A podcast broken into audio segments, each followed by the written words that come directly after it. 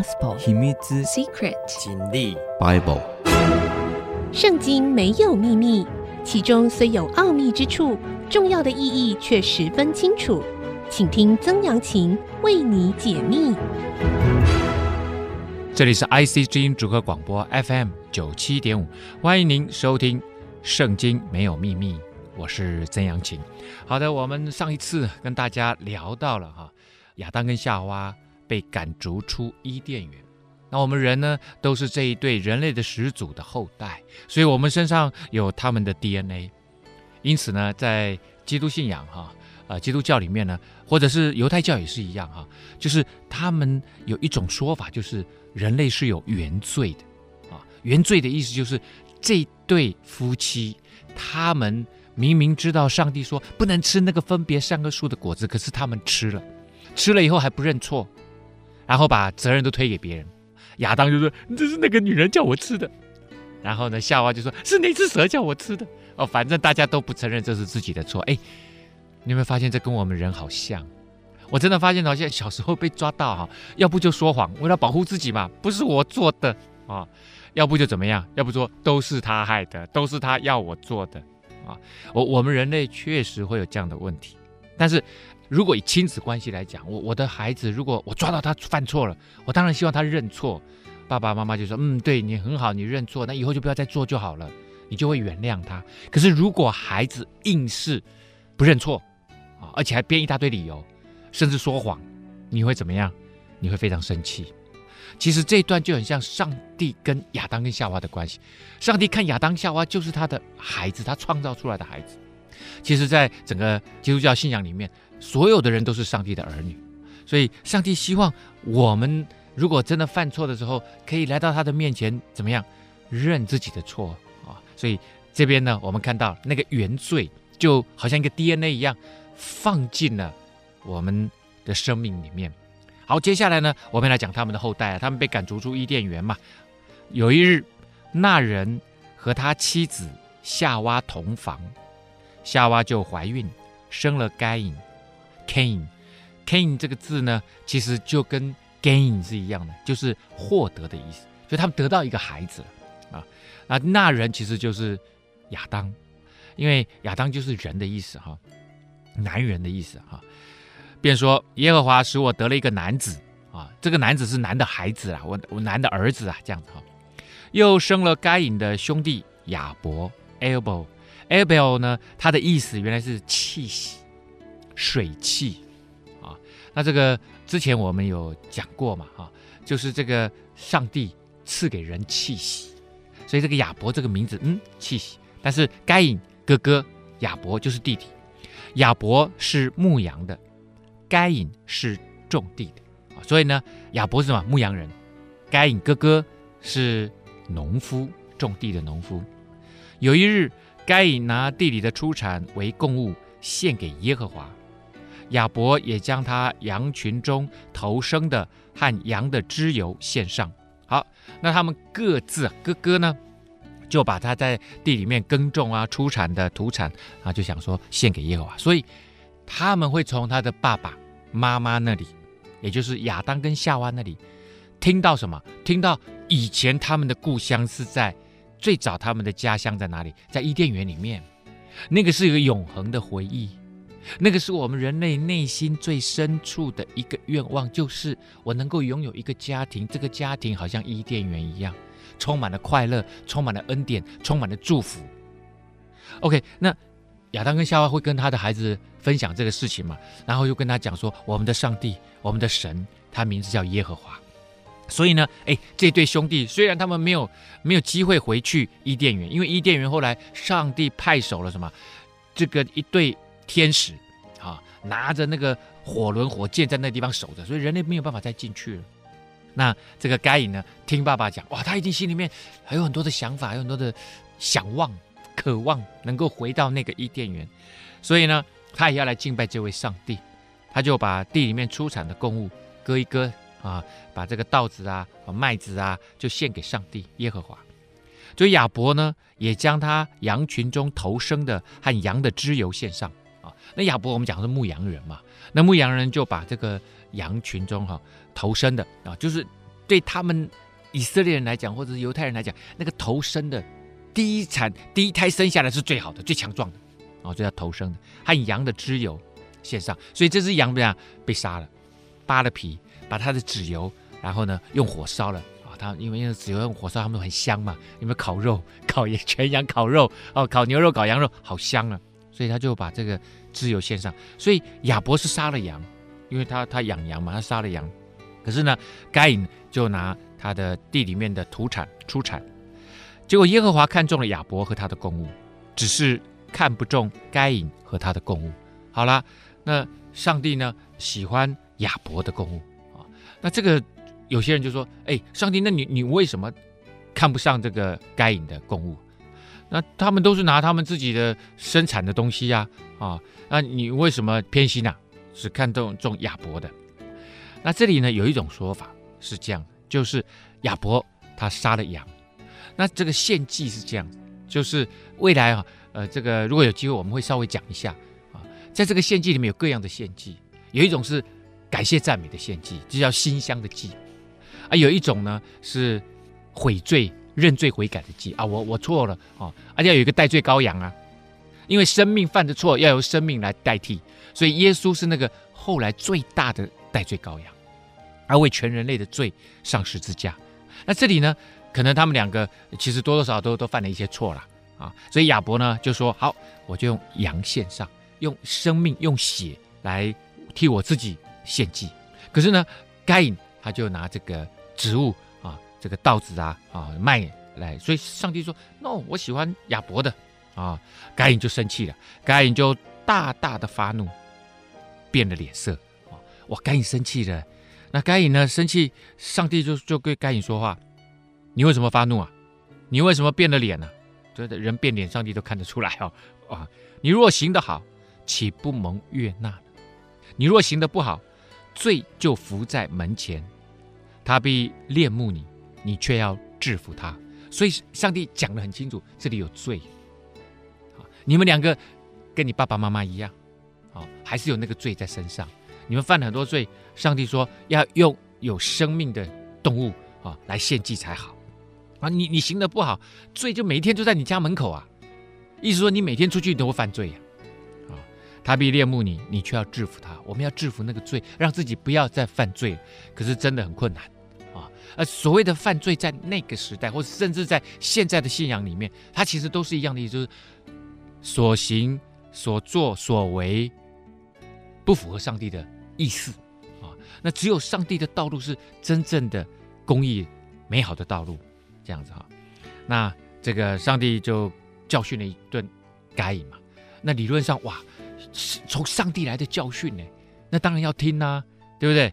让他听呢。下一次我我就呃跟呃亚伯讲，亚伯你给我一只羊，我也要来献祭啊。可能跟弟弟我跟你买啊，我出了这个一百块钱啊，跟你买买一只羊，我来献祭啊。可是呢，该隐没这么做哎。该隐怎么做呢？该隐与他兄弟亚伯说话，两人正在田间啊，在他的田里面啊，因为我们知道种田的是谁？种田的是该隐嘛。哥哥嘛，哥哥种田嘛，在他自己的田地上跟弟弟讲话。弟弟过，你过来啊，我们聊天。结果呢，该隐起来打他的兄弟亚伯，把他给杀了。这里没有说他们起了什么冲突，但是呢，你可以看到该隐把弟弟招过来，然后谈一谈话，后来就把他杀了。显然呢、该隐应该是早就预谋要把弟弟干掉。那为什么会这样预谋呢？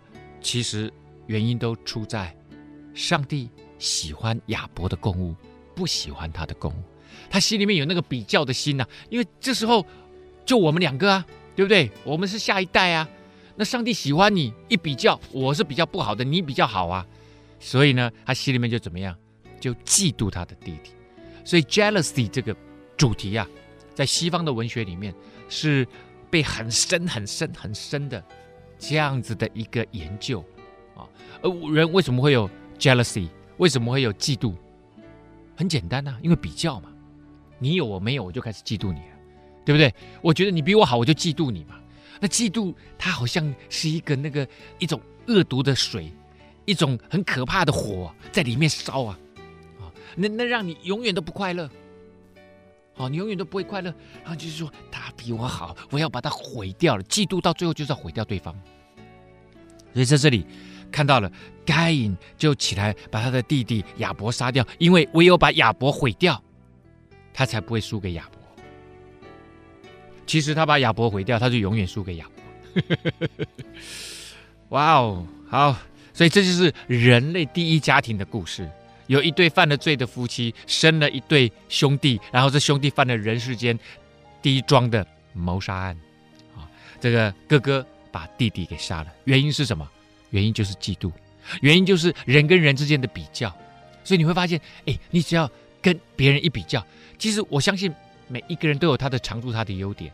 你一跟人比较，你把对方的长处跟你的缺点一比较，你就不快乐了。人只要一比较就不快乐，心里面就开始会有嫉妒产生。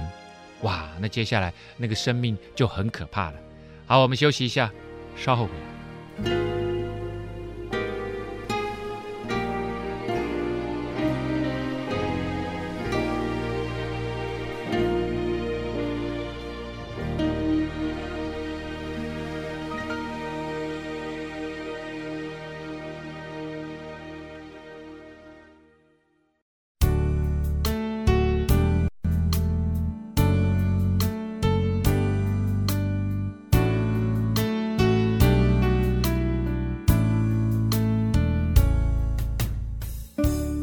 欢迎你回到《圣经没有秘密》，我是曾阳晴啊。刚跟大家分享了啊，人类第一宗谋杀案发生在第一家庭里面啊。该隐杀了他弟弟亚伯，耶和华就对该隐说：“你兄弟亚伯在哪里？”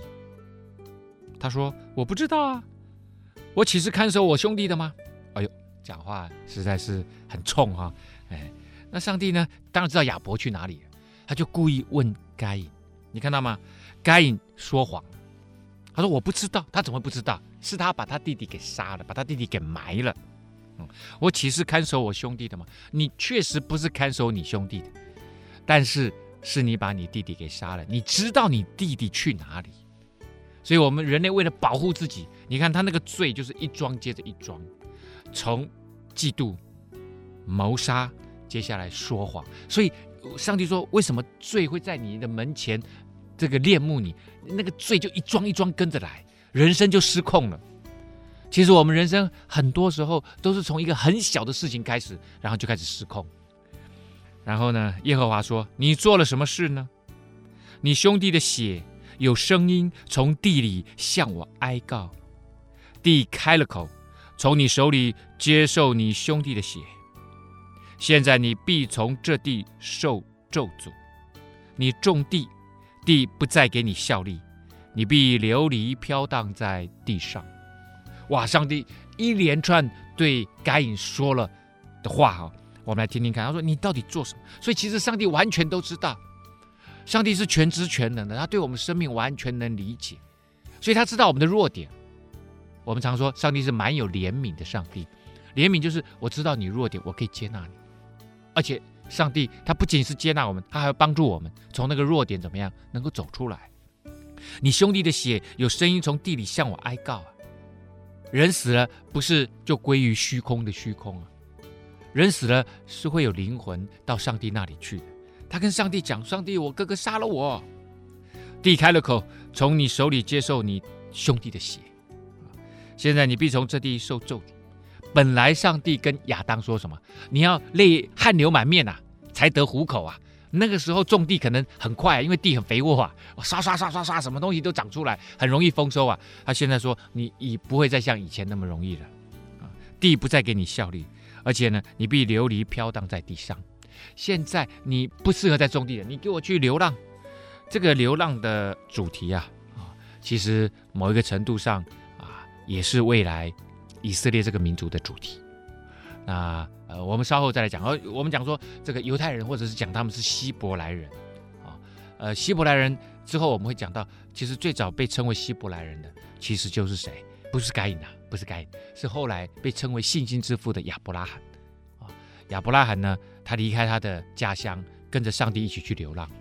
啊，那那一个希伯来人的原来的意思就是寄居的人，寄居的概念啊，就是你离开你的故乡，到了另外一个地方去生活，那你人生地不熟啊，你所有的资源都没有啊，你只好怎么样？你只好依靠上帝。所以呢，有点移民的意思啊，啊，但是这个寄居，它有它最终极的意思，就是我们都是天国的人，寄居在地上，总有一天会再回到天国。这个概念也就是，我们都是从伊甸园离开的人，我们总有一天会回到伊甸园。好，那这个上帝就这样子惩罚该隐了，就该隐也不服啊，该隐就对耶和华说：“我的刑罚太重了，过于我所能担当的。你如今赶逐我离开这地，以致不见你面，我必流离飘荡在地上，凡遇见我的必杀我。”所以那个时候，那个地上已经有其他很多人了。然后呢，这个该隐就对上帝说：“我的刑罚太重了，哦，你你现在把我赶逐出去，大家都知道我是个犯罪的人，大家知道我手上沾了我弟弟的血，我是一个流浪，我未来我就必须在地上流浪，而且我还见不到你的面。其实他很奇怪哦，该隐上帝要他离开，哦，你说谎，然后呢，你又谋杀，你又嫉妒，啊，你走，你走。”然后呢，该隐说：“呃，你你这样把我赶出去，我就见不到你面。你你上帝在你身边，你也没有好好把握。然后现在上帝要你走，啊，你又觉得说你你现在把我赶走，让我每天都不能看到你，这很奇妙啊。所以人内心深处有一个需要上帝，有一个需要终极的关怀的那种那种需求，不管是上从上帝来，或者从其他宗教来，甚至无神论，某个程度上也是他对自己生命的终极的一种想法。”好了，你你不要我见你不见我的面哦，我就会飘荡留在地上。现在很多人都知道我犯罪了，他们会追杀我，所以呢，上帝说好吧，这是我就说上帝是蛮有怜悯的上帝嘛。凡杀该隐的，必遭报七倍啊！上帝就让地上所有人都会害怕这件事情，说他们不能去动该隐，所以上帝不要我们报仇，不要我们自己报仇。耶和华就给该隐立一个记号，免得人遇见他就杀他。所以该隐身上是有记号的啊，什么记号我不知道啊，哈，可能他额头上会发亮，或者是额头上有个印记或怎么样，反正大家看到一看到他就知道说这个是一个谋杀的人，但是我们不能动他，因为他是上帝保护的人。为什么？因为该隐向上帝发出呼求，即使是这样一个犯罪的人，可是他也是上帝的儿女，上帝就说好，你发出呼求，我就用一个方式来保护你。所以谁杀该隐要遭报七倍。啊，他身上有一个记号，于是该隐离开耶和华的面，去住在伊甸园东边挪得之地。啊，好了，哇，那亚当你你有一对儿子啊，那那你被杀了一个怎么办？而且这个离开的这个儿子啊，啊又不是很听话，听起来就这个老大不听话，所以呢，我在想说，他们夫妻两个哈、一定心里面很难过啊。我想，真的做爸爸妈妈的。如果你不止一个孩子，你有好几个孩子，最痛苦的就是看到你自己的孩子怎么样，相互争执、不相爱、不团结，甚至一个把另外一个杀了。这个对亚当跟夏娃来讲，应该是他们生命中最痛苦的一件事情。然后这个唯一的儿子又离开他们，所以后来呢，亚当又与妻子同房，他就生了一个儿子，起名叫赛特，意思是说神。另外给我立了个儿子代替亚伯，因为该隐杀了他，所以赛特就是代替的意思。上帝知道我心里面的痛苦，心里面的损失啊，啊那个 lost 啊那个空缺，上帝用赛特来填补那个空缺。赛特也给生了一个儿子，起名叫以挪士。那时候人才求告耶和华的名。哎，你会发现。亚当跟夏娃被赶逐出去啊！亚当跟夏娃当然跟上帝，他们跟上帝有直接的关系的。可是这个该隐跟亚伯啊，然后呢，一直到赛特，一直到以挪士啊，到了第三代以挪士这个时代呢，开始人怎么样求告上帝？因为他们跟上帝越来越远了，他们不像这个亚当跟夏娃，他们直接跟上帝可以面对面的，或者是该隐跟亚伯跟上帝面对面，他们越离越远，越离越远。所以呢，这时候人类开始求告，求告的意思是有距离的。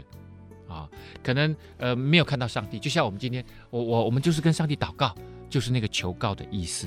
好，那这个第一家庭里面的悲剧啊啊，我们就讲到这里啊。然后接下来我们要讲一个大家都非常熟悉的故事，而且他的故事后来留给我们的，我们到今天都还会遇到的事情。什么事情呢？哎，有些时候下雨的时候，然后一边出太阳，你会看到什么？会看到彩虹，就跟这个人有关系。我们休息一下，稍后回来。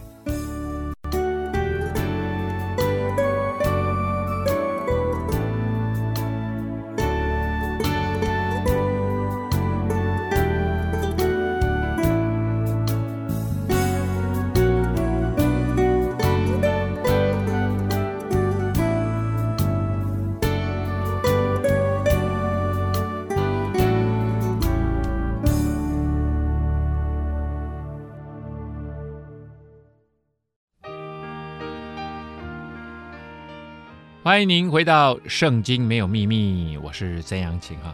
好的，接下来呢，呃，我们会挑了好几代啊，哎，那个时候的人活得特别长啊，他们一动不动就活到七八百岁、八九百岁啊，但是好像没有看到超过一千岁在圣经里面啊。当然后来人类呢的这个岁数呢就越来越短了。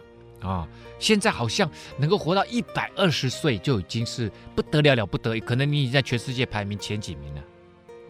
然后呢，上帝说了一句话：当人在世上多起来，又生女儿的时候，神的儿子们看见人的女子美貌，就随意挑选娶来为妻。这个神的儿子们哈，有另外一种说法是可能是呃这个天使。也不知道啊，反正呃，圣经里面有很多东西，实际上我们并不是真的那么了解的啊，我也不强求去解释它了啊。反正呢，就有一群像天使一样的，跟地上的人的女子就结合了啊。然后呢，呃，耶和华就说：“人既属乎血气，我的灵就不永远住在他里面。然而他的日子还可以到一百二十年。所以呢，上古的那些人，他们活得特别长。”那上帝就说了：“从此以后，啊，我呢，哎，就不神的灵只要住在人的里面，人的生命就可以一直延续。”上帝说：“我不再给用那么长的时间给人们了，我决定啊，大概一百二十岁就是人的啊这个生命的一个呃极限啊。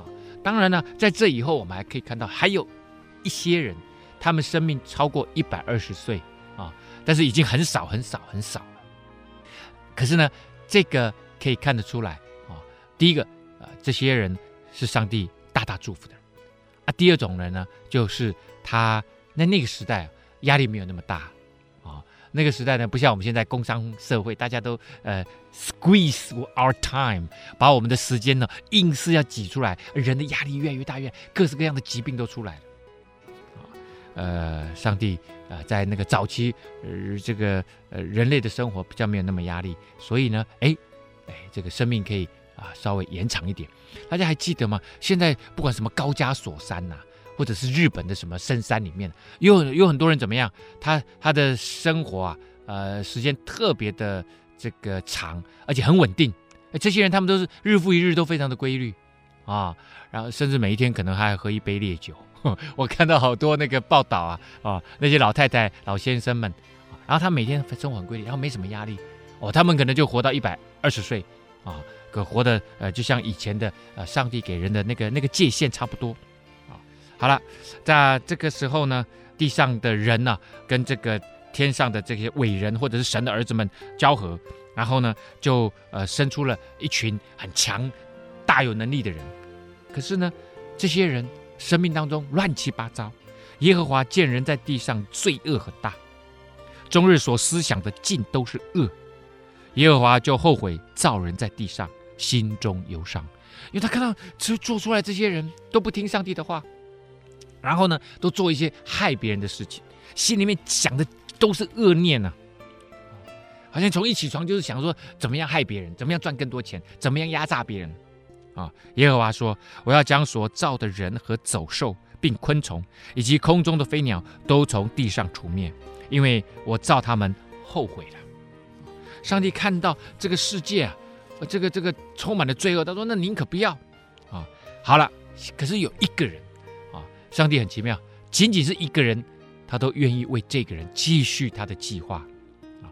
唯有挪亚在耶和华眼前蒙恩。哎，挪亚，大家一听到挪亚，很多人大家应该都很熟悉了啊。其实不管你有没有信教，是不是基督徒，其实很多人怎么样？我们在小时候都看过这个故事，挪亚方舟的故事。是的，那现在我们就来讲挪亚方舟的故事啊。挪亚为什么在只有挪亚在上帝面前蒙恩呢？啊，呃，我们先来稍微介绍一下挪亚这个人啊。挪亚的后代呢，记在下面。挪亚是个义人，好，义人这件事情啊，义就是公义的义，正义的义啊。义人呢，就是做对事情的。什么叫做对事情呢？就是符合上帝旨意的人。因为上帝是那个良善的源头啊，所以呢，你符合上帝的旨意，就活出那个良善的生命啊。所以这个艺人，那也因为你相信上帝掌管一切，所以艺人一定是相信上帝的人。所以这个艺人呢，在基督徒的信仰当中。他一个很重要的定义就是因信称义，因为完全的相信上帝，所以你会被称为艺人。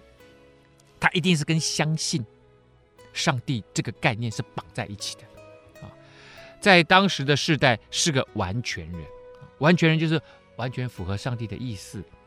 挪亚与神同行，这边很奇妙，他说他跟上帝一起走，上帝走到哪里，他就走到哪里。这当然是主要是上帝的心意，他走在上帝的心意里面，他明白上帝的心意。他如何能够明白上帝的心意，与神同行呢？很简单，就是他一直在思考：上帝，如果上帝面对这件事情，上帝会怎么做？好，所以他常常去思考这个问题，所以他就与神同行。挪亚生了三个儿子，就是闪、含、雅弗。啊，这个闪呢，就是后来 Semite 啊，就是这个。闪族的祖先，世界在神面前败坏了，地上满了强暴。这个强暴就是有能力的人就欺负那个没有能力的人。这个在上帝他是不喜悦的，他希望每一个人应该都像兄弟姐妹一样，都要互相相爱。相爱是什么？就是强的帮助弱的嘛，有钱的帮助没有钱的嘛。他希望是一个这种相爱的，满足对方生命的关系啊。但是呢，人类都不是，人类都是掠夺的哦。你看啊，我们以近代来看的话，工业革命以后啊，那些资本家啊，美其名说让大家都能够来工作我创造很多工作机会给你们了啊。最近我考了一个呃研究生的硕士论文，他讲到上海的这个，不管是英国的资本家、日本的资本家，或者是呃中国自己本地的资本家，他们开的那个纺织工厂啊，一天呢、啊。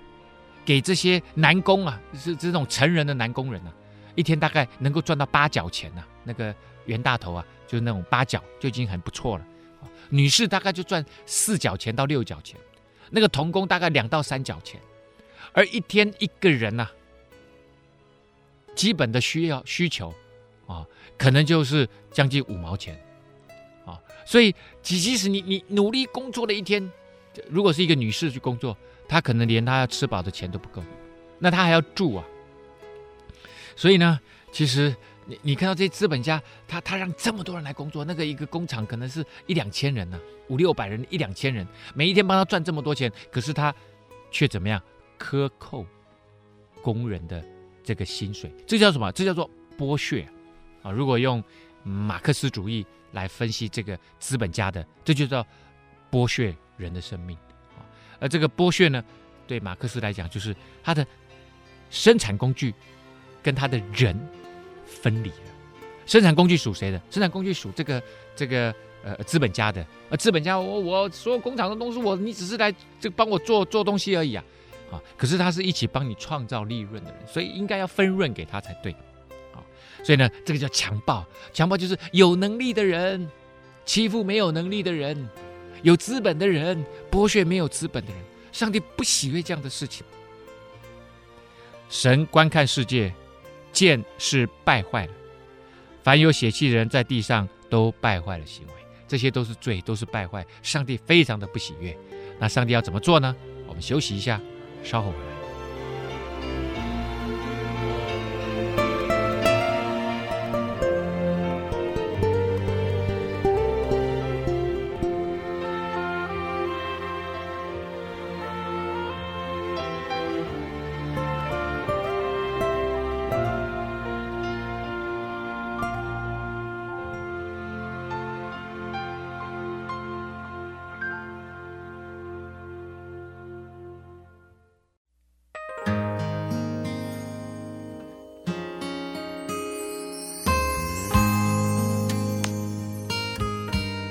欢迎您回到《圣经没有秘密》，我是曾阳晴啊。好的，我们讲到挪亚啊，然后呢，上帝为什么要找到挪亚？第一个啊，这个呃，上帝要有一个帮忙他啊做一件重要事情的人，这个人呢必须是合上帝旨意的，愿意顺服上帝的人。当然就找到了谁？就找到了挪亚。这在那个时代，只有挪亚顺服上帝。挪亚是个完全人，呃，与神同行，所以上帝爱这个人，就拣选他出来，为他做一个重要的计划。什么计划呢？其实大家都知道啊，就做方舟嘛。为什么要做方舟？因为那个时代充满了强暴，大家都在犯罪。上帝说重新开始，啊，他要一个重新的开始。啊，好了，呃，所以上帝呢，就呃跟挪亚说了，啊，要把世界凡有血气的人，他们的尽头都来到我面前了。啊，这些人，他们好像把他们的自己的生命都带到尽头了，就是行恶已经到一个程度了，上帝都没有办法忍受了。上帝为什么会忍受人的罪恶？因为上帝不是能够忍受罪恶，上帝是希望继续容忍，看看你能不能够认罪悔改，能够回头。啊，可是上帝好像已经被已经忍到一个程度了。啊，地上都满了他们的强暴，我要把他们和地一同毁灭啊！所以呢，上帝就找了挪亚出来啊，要做这件事情。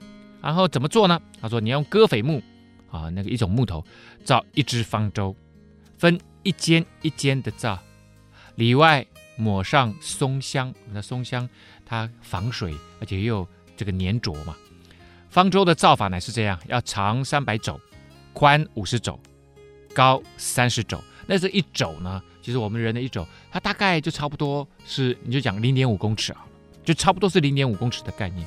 所以长三百肘呢的意思，大概就是长一百五十公尺长的这样子的一艘船。好，方舟上边要留透光处，高一肘。方舟的门要开在旁边。方舟要分上、中、下三层。那这个看起来。这个上帝的指示非常的明确啊，那后来就很多人就不管是图画书、动画、电影啊，哎，大家好像都都能够按照这样的指示，多多少少造出一个类似的方舟哈。好了，看呐，我要使洪水泛滥在地上，毁灭天下，凡地上有血肉、有气息的活物，无一不死啊！我却要与你立约。你同你的妻与儿子儿妇都要进入方舟。凡有血肉的活物，每样两个，一公一母，你要带进方舟，好在你那里保全生命。飞鸟各从其类，牲畜各从其类，地上的昆虫各从其类，每样两个，要到你那里好保全生命。你要拿各样食物积蓄起来。好做你和他们的食物。好，这边讲了几件事情。第一个，你要有木头做一个方舟。然后呢，首先上帝先讲人要活下去啊，所以你跟你的妻子，还有儿子跟儿妇，其实他那时候有三个儿子，我们叫闪、含跟雅弗，而且他们都结婚了啊。所以呢，再加上挪亚跟他老婆，八个人。那看起来好像这时候上帝没有说你有孙子啊，所以他的儿子呢应该是结婚了，可是还没有孩子。所以八个人要进入方舟啊，然后呢，另外你看得到的这些动物啊，看起来都是动物了，一公一母，然后带进方舟。为什么一公一母？哦，很简单，就是能够繁殖嘛，啊，繁殖。好，在那里可以保全生命。然后呢，天上的飞鸟也是一样，各从其类；牲畜各从其类；地上的昆虫各从其类。所以这是一个非常重要的概念，就是各从其类，也就是在。基督的信仰在圣经的神学里面，它是不支持演化论，它其实是支持什么？就是你是什么动物，你就会一直是什么动物。人不会是从黑猩猩变来的，也不会从猴子变来的。所以，即使从现在最新的科技来看，这也是不可能的事情。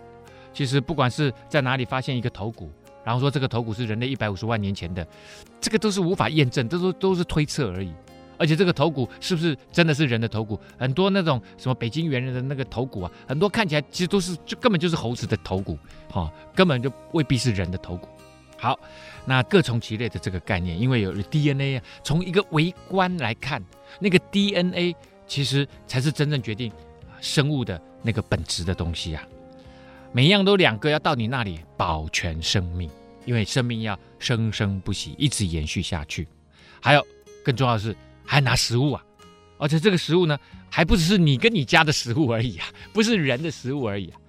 这时候还有什么？还有长颈鹿啊、狮子啊、老虎啊，哦，还有蛇啊，哦，还各各式各样的动物，还有昆虫也要，蝗虫啊，这些都要食物。所以基本上哦，我觉得那个时候挪亚他应该有特殊的能力。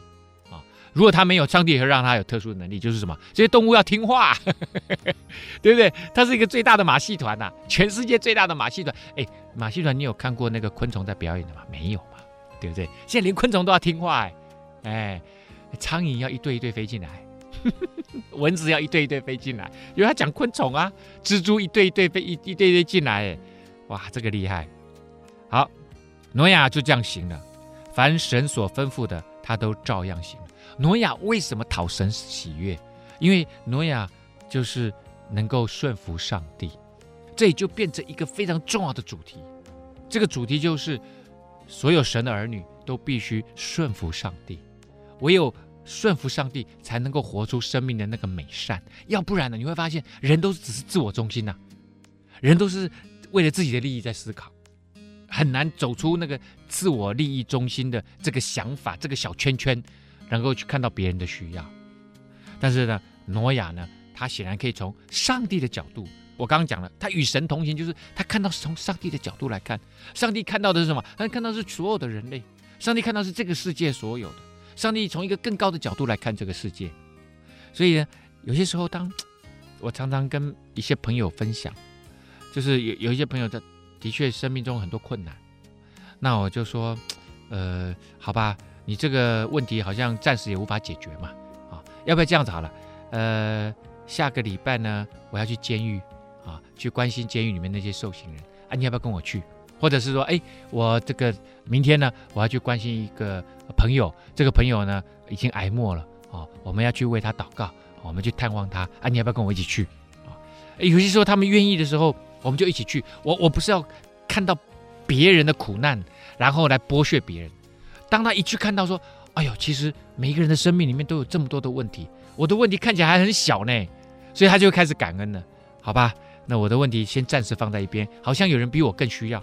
当他付出关怀别人的时候，他生命中第一个得到满足，有价值感。他再回来看自己的问题，好像就没那么困难。上帝要我们就是用不同的高度，用不同的眼光。来看你自己的生命。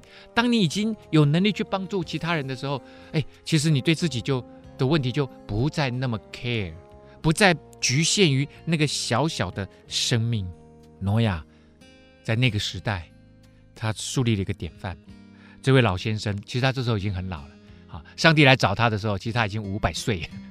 就是那个时候说，哎，他是上帝。我刚刚讲的是一百二十岁的那个界限之前生的人呐、所以呢，哎，诺亚呢树立一个典范，说即使这个世界上的人都不相信上帝都没关系，他们都乱搞没关系，但是我要相信这位上帝，这位美善的神，这位生命的源头，创造宇宙万物的源头，他愿意相信他，而且他愿意与他同行，啊，所以诺亚的生命就完全不一样，在那个时候活起来，啊，而且诺亚的故事呢，在这个圣经的神学里面，其实他也预表了后来耶稣基督的十字架。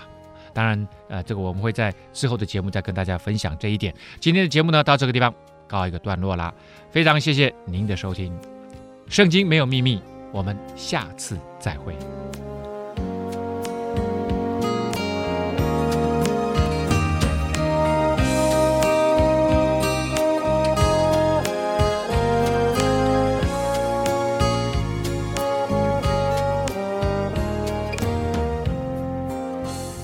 本节目由蒙利自动化赞助播出，蒙利自动化为你的生命带来祝福。